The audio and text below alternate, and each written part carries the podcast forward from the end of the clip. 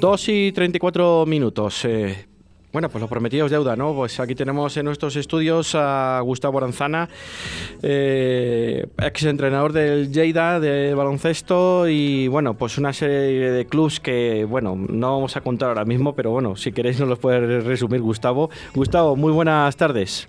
Buenas tardes, encantado, un placer.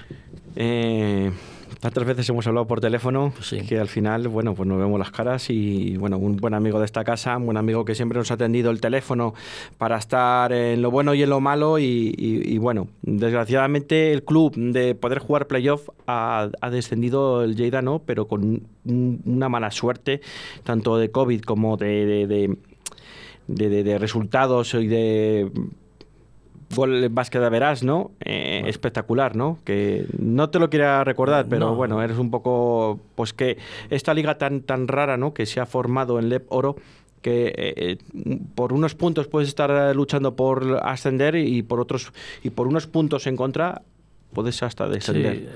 bueno, lo hemos hablado, yo siempre he hablado, es la primera vez que vengo en directo, siempre he hablado fuera, hemos hablado en Coruña, hemos hablado cuando mm. estaba en Lleida. Y bueno, esto es así, es decir, no, no es recordar o no recordar, esto es estadísticamente y esto es la realidad, ¿no? Y hay que hablar de la realidad. La realidad es que este año, a mí particularmente como entrenador de un club y a mi plantilla, nos eh, primero era un sistema de competición que no entendía nadie, nos ha matado, nos ha hecho polvo la enfermedad. En el momento más inoportuno, que es cuando cambiábamos de un ciclo a otro, Tuvimos siete jugadores, cuatro de ellos ingresados y nos tocó jugar cuatro partidos con la mitad de la plantilla en el hospital o enfermos. Y luego, bueno, pues es evidente que esto es la estadística, no, no, no es echar excusas ni nada, es que hemos hecho el 48% de victorias y hemos ganado más partidos que otros. Hemos ganado 12 al final y hay equipos que mantienen la categoría con 10 o con 11 victorias. Nosotros hemos tenido 12 pero hemos bajado. Y hay otros equipos que han tenido 10 o han tenido 9 o han tenido 11 y están en la competición. Entonces, bueno, esto es así, así de claro, ¿no? Pero bueno, esto nos ha tocado y nos ha tocado, no, no hay más. ahora hay que mirar para adelante siempre y el, eh, el equipo ha descendido. Creo que ahora mismo vuelve a estar en oro por un convenio, por, por, un acuerdo que ha hecho con el Barça B. El Barça B renuncia a la categoría y Lleida, Forza Lleida va a seguir en oro. Pero evidentemente pues hay que pensar que yo tengo que dar un paso atrás como entrenador y, lógicamente que el club tenga las manos libres para, para buscar su futuro. Fíjate que, que Yo tenía contrato, por eso, pero hay, que, hay que dejar que con, con, un casi 50% de victorias, que estás hablando, bueno, pues mitad y mitad, y que un equipo pues se acabe como ha acabado, ¿no? Pues es totalmente injusto, ¿no? Precisamente, bueno, más adelante quiero hablar un poco de este tema, ¿no? Que es eh, un poco, bueno, quería hablar también de bueno, pues de, la situación ¿no? que, que ahora origina, o sea, ha forzado un poco eh, Real Valladolid de baloncesto, ¿no? que es el fichaje de Roberto González, que tú también estabas en la lista. Eh, creo que eh, Roberto, Gustavo, mm, una serie de entrenadores también de la ciudad que estaban en la lista. Tú eras, el, según nuestras informaciones, el segundo de la lista. Y, y uno de los peros que ponía Roberto González para entrenar en Lep Oro era este este sistema de calendario que había, ¿no? Que no era totalmente injusto, ¿no? Que es lo que estamos hablando aquí un poco. Lo leí, lo leí, sí. Bueno, eh, yo creo que hay que hablar de futuro, hablar, hablar de lo que pasó. Este, este calendario no lo entiende nadie.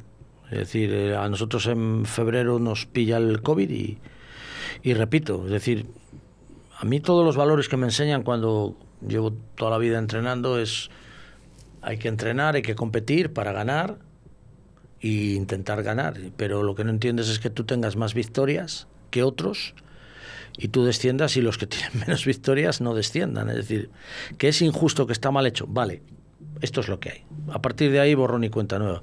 Hablando de lo que tú me dices, ya me pasó con Hugo también. Entró Hugo de entrenador, yo estaba en la lista. Parece ser que era siempre el candidato si Hugo no estaba. Yo sabía perfectamente que si Roberto era el candidato ideal del club, que el, el, deseado, y si quería Roberto y lo podían arreglar, pues iba a ser entrenador, Roberto, y Roberto yo le leí eso, que no le gustaba el calendario como la competición, como dije yo siempre. Pero yo ya lo dije desde el principio de temporada, ¿no? que me parecía injusto que hay victorias que valen, otras no valen. Dicho esto, yo sí, sí, sé que si Roberto no hubiese querido, no hubiese arreglado sus problemas y tal, pues mm, hubiese sido yo el entrenador. Bueno, pues yo me alegra muchísimo que esté Roberto en el club, por el club, por la, por la afición, por Valladolid, por Roberto, eh, mi amistad con Roberto y mis respetos a Roberto van más de, y te lo he dicho privadamente, mm. a nivel familiar, ¿no? Es decir, que yo tengo mucho cariño a Roberto y trasciende más, más allá del tema deportivo, ¿no? Le deseo lo mejor y le deseo lo mejor al club. Y punto. ¿Me parece una buena elección? Sin duda, sin duda. Roberto es un gran entrenador, le conozco desde hace mucho tiempo, cuando vine en el año 97, él estaba en Lourdes y entró en el, en el, equipo junior cuando yo era primer entrenador. Es decir, que no tengo nada que decir. Es decir, dicho esto, bueno, pues nada. Eh, cuidado con este año, creo que este año se va a cambiar la competición otra vez. Sí, sí, también lo habíamos leído. es decir, este que a mí me pasa el COVID, que ojalá no vuelva a aparecer el COVID en nuestras vidas. Me pasa el COVID y me pasa el sistema de competición absurdo y ridículo y me, me, me toca a mí y a mi club. Bueno, pues mala suerte, no pasa nada. Hay que tirar para adelante. La verdad que es un mundo lleno de zancadillas a veces. Sí, pero bueno, esto te hace más fuerte, te hace recuperarte, te hace pensar lo que has hecho mal, porque exactamente, pues todos tenemos nuestra responsabilidad, pero hay veces que los intangibles, hay intangibles que tú no controlas. Yo no controlo una enfermedad, problemas de bronquios, cuatro enfermadores enfermos, que te toque jugar tres partidos en cuatro días contra los candidatos que luego vas a jugar los descensos. Sí yo tengo cinco partidos, cinco victorias que no me cuentan. Si, si asciende Granada, yo gano los dos partidos a Granada, Castellón. Bueno, es, un cúmulo de circunstancias, pero bueno, no. ¿Para qué? sí, es cierto que Granada más se ha puesto 1-0, ¿no? Sí, se ha puesto 1-0, sí. Le tiene fastidiado a Breogán, pero bueno, mira, nadie contaba con Granada. Bueno, tenía un muy buen equipo, ¿no? pero bueno, yo pienso que los playoffs, cuando llegas a la época del playoff, y lo dije siempre cuando hablábamos en, eh, en Lleida, que hablábamos por, por no aquí en directo, siempre dije que una vez que entras en los playoffs puede pasar cualquier cosa, y más a un playoff de tres. No me gusta el playoff de tres, me parece más justo el de cinco. Pero a tres tienes un mal día como le ha podido pasar a Breogán, o que tú en este momento puedas estar mejor que Breogán, o, lo que le ha pasado a, a Coruña con, Granada también. Eh, a mí un playoff a tres me parece bastante injusto después de una liga, ¿no? Lo que pasa es que como la liga ya viene injusta y, y es una competición extraña, pues el playoff era lo más extraño. Jugar a tres me parece duro, ¿no? Me parece muy duro, ¿no? Porque te puedes cargar toda la temporada. Fíjate, estudiantes, el de oro, sí. diría, ¿eh? Bueno, que ya vaya unos años ahí rondando, ¿no?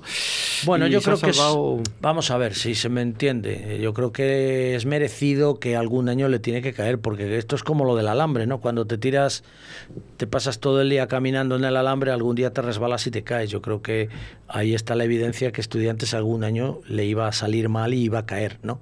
Lo que pasa es que sí que creo que va a estar tan sumamente preparado bien, porque estudiantes tienen muchísima capacidad para el año que viene ser el principal candidato a volver a ascender, ¿no? Pero que no se fíen, vamos a ver. Sí, porque la temporada es larga también, ¿eh? aunque cambien el sistema de competición, la temporada es larga y a ver lo que va a pasar. Si se va todos contra todos es lo más justo, 18 equipos todos contra todos. Si no se va y se va a hacer como el año pasado, pues puede pasar cualquier cosa. Cualquier cosa, cualquier es cosa. cierto. Porque lo que sí es cierto es que lo da muchísimo prestigio.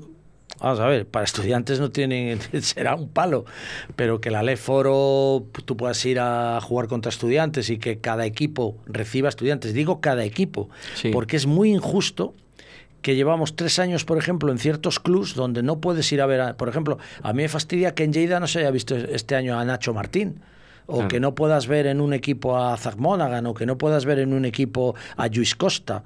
Es decir, me parece injusto que en dos años, entre el COVID y este año, si el año que viene vuelven a hacer una liga de 19 con dos, con dos, dos grupos, llevas tres años que socios no pueden ver a ciertos jugadores. Me parece lo más injusto. me, me, fastidiaría que estudiantes no, no pudiera, todos los socios de todos los clubes de la LEF, ver a estudiantes. Porque, oye, me parece que es un club con una tradición y un caché pues qué te voy a decir, ¿no? Sí, sí, que debe de histórico, de, bueno, pues ¿qué, ¿qué, le vamos a decir? Con una cantera espectacular, ¿no? Y que, que, hay muy gollón de jugadores, de estudiantes que han salido a otros equipos. Y, y, hacer un viaje a, a, ver a estudiantes, por ejemplo, Valladolid, cuando vaya el Clínicas a ver a, a, jugar contra estudiantes, irá socios, irán a, la, la, afición y será un... Y cuando venga aquí estudiantes a Valladolid, pues, pues tiene que ser una fiesta esto, ¿no? Entonces me parece que la FEB pues lo que tiene que hacer es intentar priorizar y optimizar los recursos que hay e intentar que, tengas eh, pues, pues la visión global de que la liga sea mejor y sea mucho más visible a todos los niveles y mejor cada día, ¿no? Pues sí, la verdad que sí. Además yo creo que este año eh, se cometió un error gravísimo, que era un año para, para premiar para premiar el ascenso, para premiar, ya fuese uno o dos, premiar, premiar a los clubs que pueden aguantar la Foro. Acababa de Cayetano, eh, que desde aquí le, doy la enhorabuena, que lo hemos estado eh, escuchando con el aula, eh, lo que ha hecho es, es premiar a los clubs, decía, el año que viene va a ser muy difícil, todos los clubs va a ser muy difícil. Era el año de premiar, no de castigar, y este año se ha castigado cuatro descensos.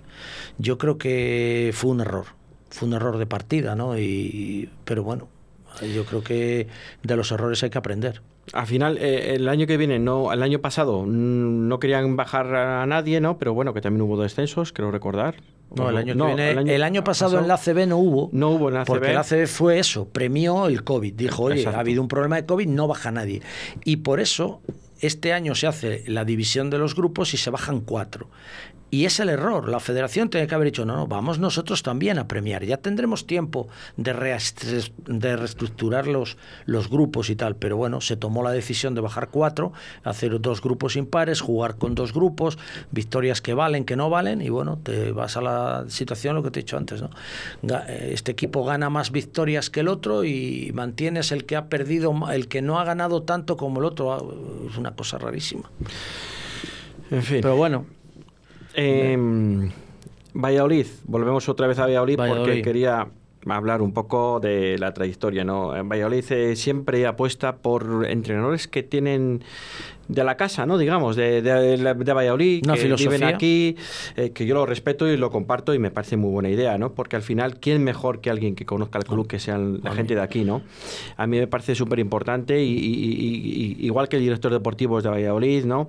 Eh, eh, el presidente ahora mismo, el actual presidente es de bueno, se, puede, se, puede, decir que es de Valladolid, ¿no? Porque Mike Hansen al final lleva con todos los años que lleva, ¿no? Y ya tiene la vida hecha aquí en Valladolid, pues, pues es un poco lo que prima yo creo que la estructura el presidente, el consejo, consejo de administración, los directivos, son todos de Valladolid. Aquí nadie ha venido a comprar acciones, ni viene un tío, un, senegalés o un. A ver, Ronaldo, ¿no? Si es chino. Hace efectivo, ¿no? Lo de Valladolid.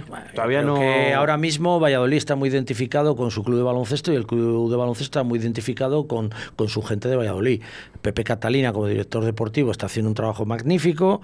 Él conoce perfectamente eh, los entresijos de la competición, de los jugadores él hace el equipo y él propone pues lo que tiene que proponer, poner el entrenador, él cree que en Valladolid hay entrenadores magníficos para poder llevar el proyecto y la de junta directiva son personas de Valladolid que tiran del carro, que buscan dineros, sponsor, son los patrones y me parece perfecto. Es una identidad absoluta y una filosofía maravillosa y estoy totalmente de acuerdo.